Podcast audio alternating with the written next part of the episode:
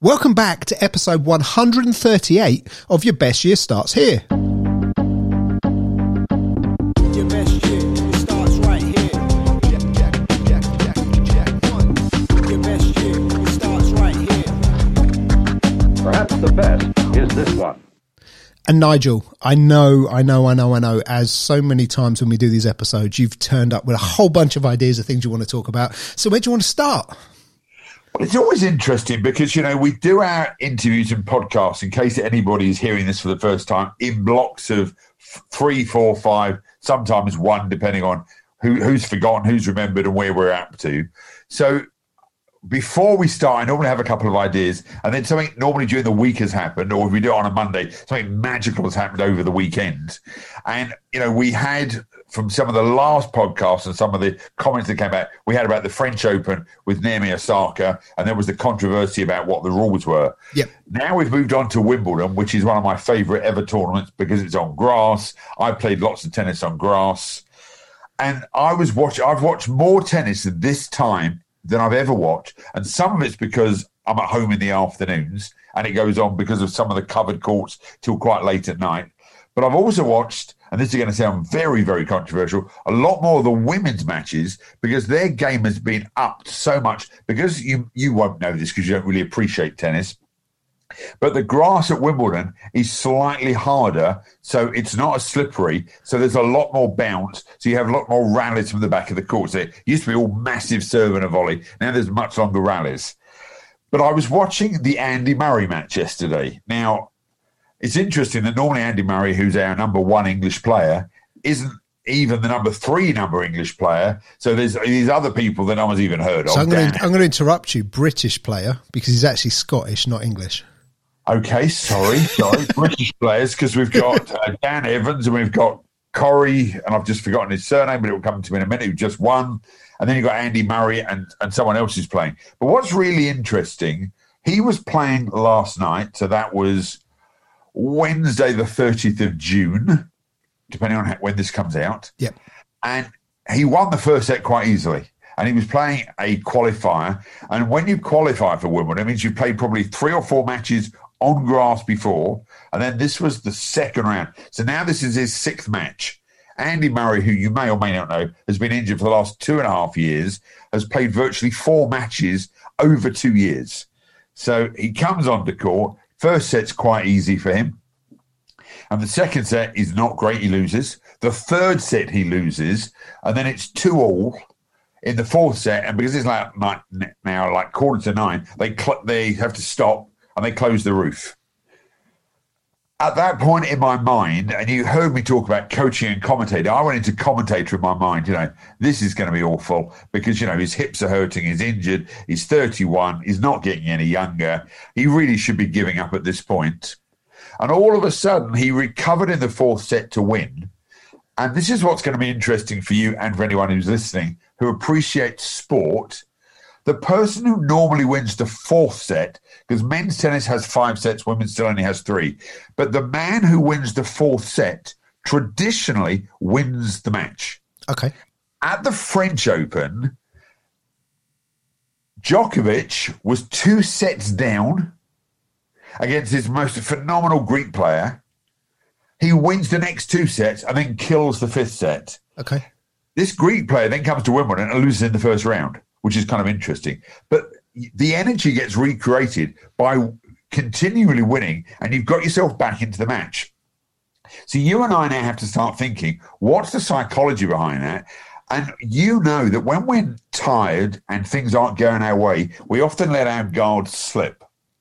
What they realize, the professional and the top five players, that if you're really in the room, or in this case, on the court, and you're focused on every point, and you gradually wear your opponent down, you then have the upper hand if you win that fourth set because it's a decider fifth. So you've now got energy, and all of a sudden, you're no longer tired. Now, you and I were speaking about this before because we had the English football match Yep. against England versus Germany. And Yep. we already know from history since 1966 it's been horrific. And then there's all the penalty talk.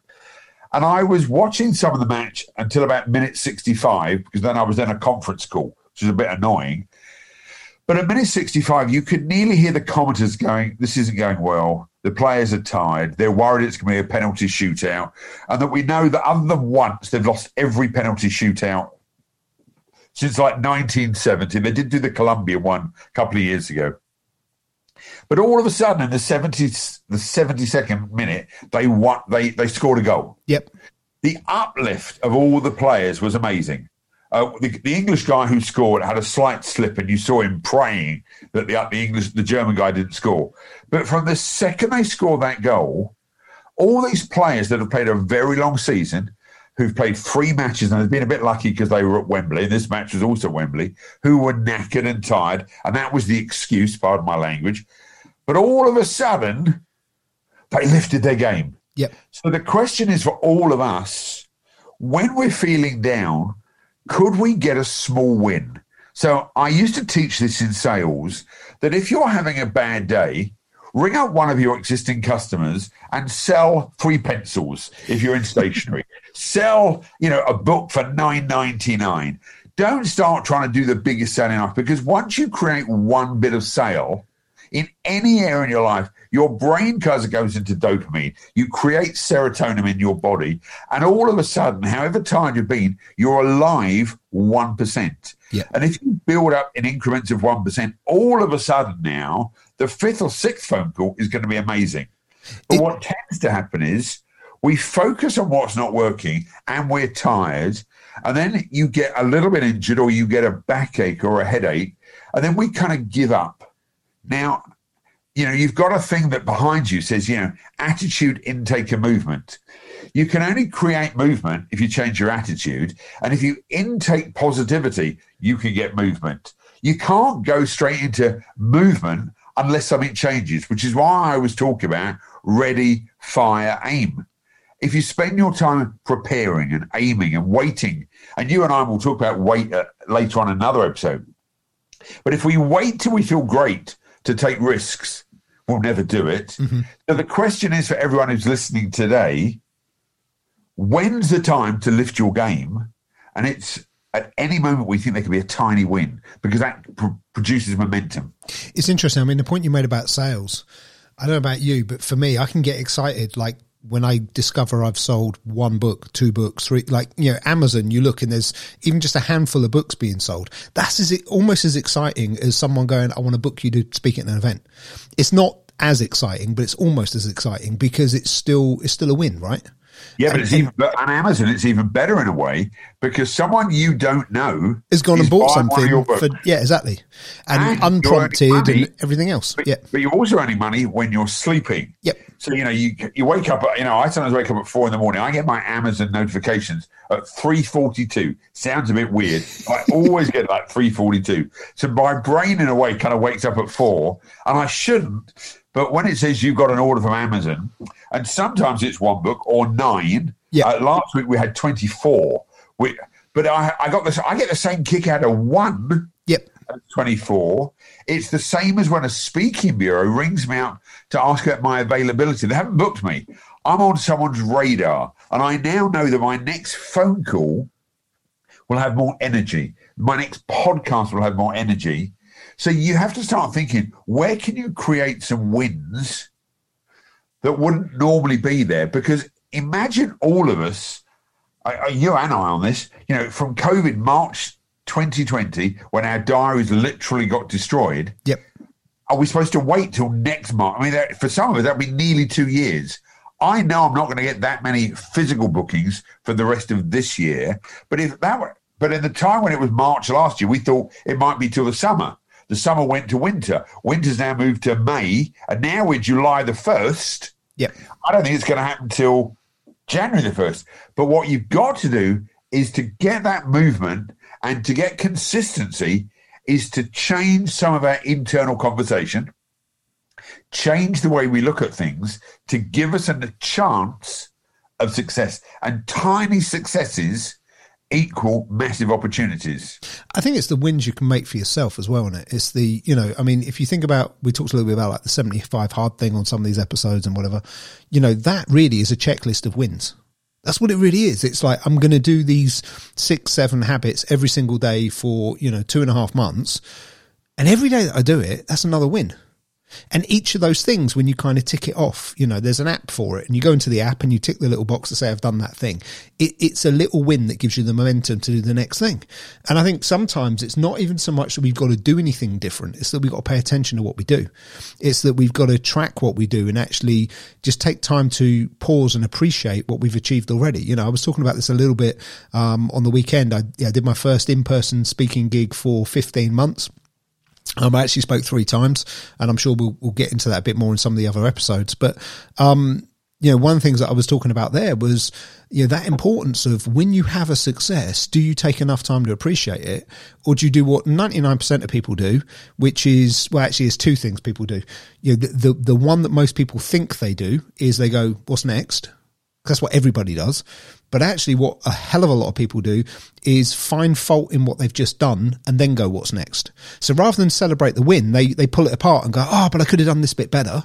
Okay, now on to the next thing rather than stopping and going, do you know what? I just had this huge success and it might not be exactly what I'd anticipated or exactly what I'd planned, but there's still a huge success there. There's still a, you know, some, some great big wins from this particular project. And I mean, the event I was speaking at was around property investment. You know, there's plenty of people there who, you know, they complete a project and maybe they didn't make quite as much money out of it as they thought they would, or maybe they overran on budgets or times or, or whatever. And they will pick up on those faults rather than going, actually, I got this project done. You know, actually, I've just provided housing to however many additional people, or, you know, rather than looking at the positive of what they've achieved, they'll pull it apart and then they'll go, okay, now what's the next project? And it's, for me, it's like, even if all you do is take an evening or an hour or 15 minutes or, you know, 45 seconds, how can you pause and appreciate that little win and use that to give you the momentum? So we used to talk about the cycle of completion because we used to think the cycle of completion was when we did the job. What we then want to do is to look at the job, and if I've given you a job to do, I need to make sure I've acknowledged you for completing the job instead of just going, well, well done. But we need to go one stage further. And we need to recognize that when we've completed a task, do we recognize ourselves? So I think in the next episode, when we start talking about how we look after ourselves and how we maintain our own self esteem, we can go one stage further. But for everyone who's listening to this, just remember when you're tired, you've probably got another 5% in your tank. Yeah. It's no different to when you're driving your car and your car says you're empty. There's always a few miles left, as I find out. Most people can't live their lives that way. They have to go straight to a petrol station. There's, there's, there's two types of people, Nigel. There's the people who, you know, a quarter of a tank's gone and they're worried that they need to fill the car up. And then there are people like you and I that almost play roulette with the car. You know, it's like, Oh, how many, how many well. miles can I squeeze out of this thing, you know? And, but if you looked realistically over the 20, 30 years you've been driving, I've only ever broken down once and happened to be in Israel because my gauge was wrong. It, it said I was full, but I was empty. But since my gauge has always been right, I've now known. But I will see you next week. Loads more to share. Absolutely. Look forward to it. See you soon. Your best shit. It How long was that? How long was that? We didn't time it.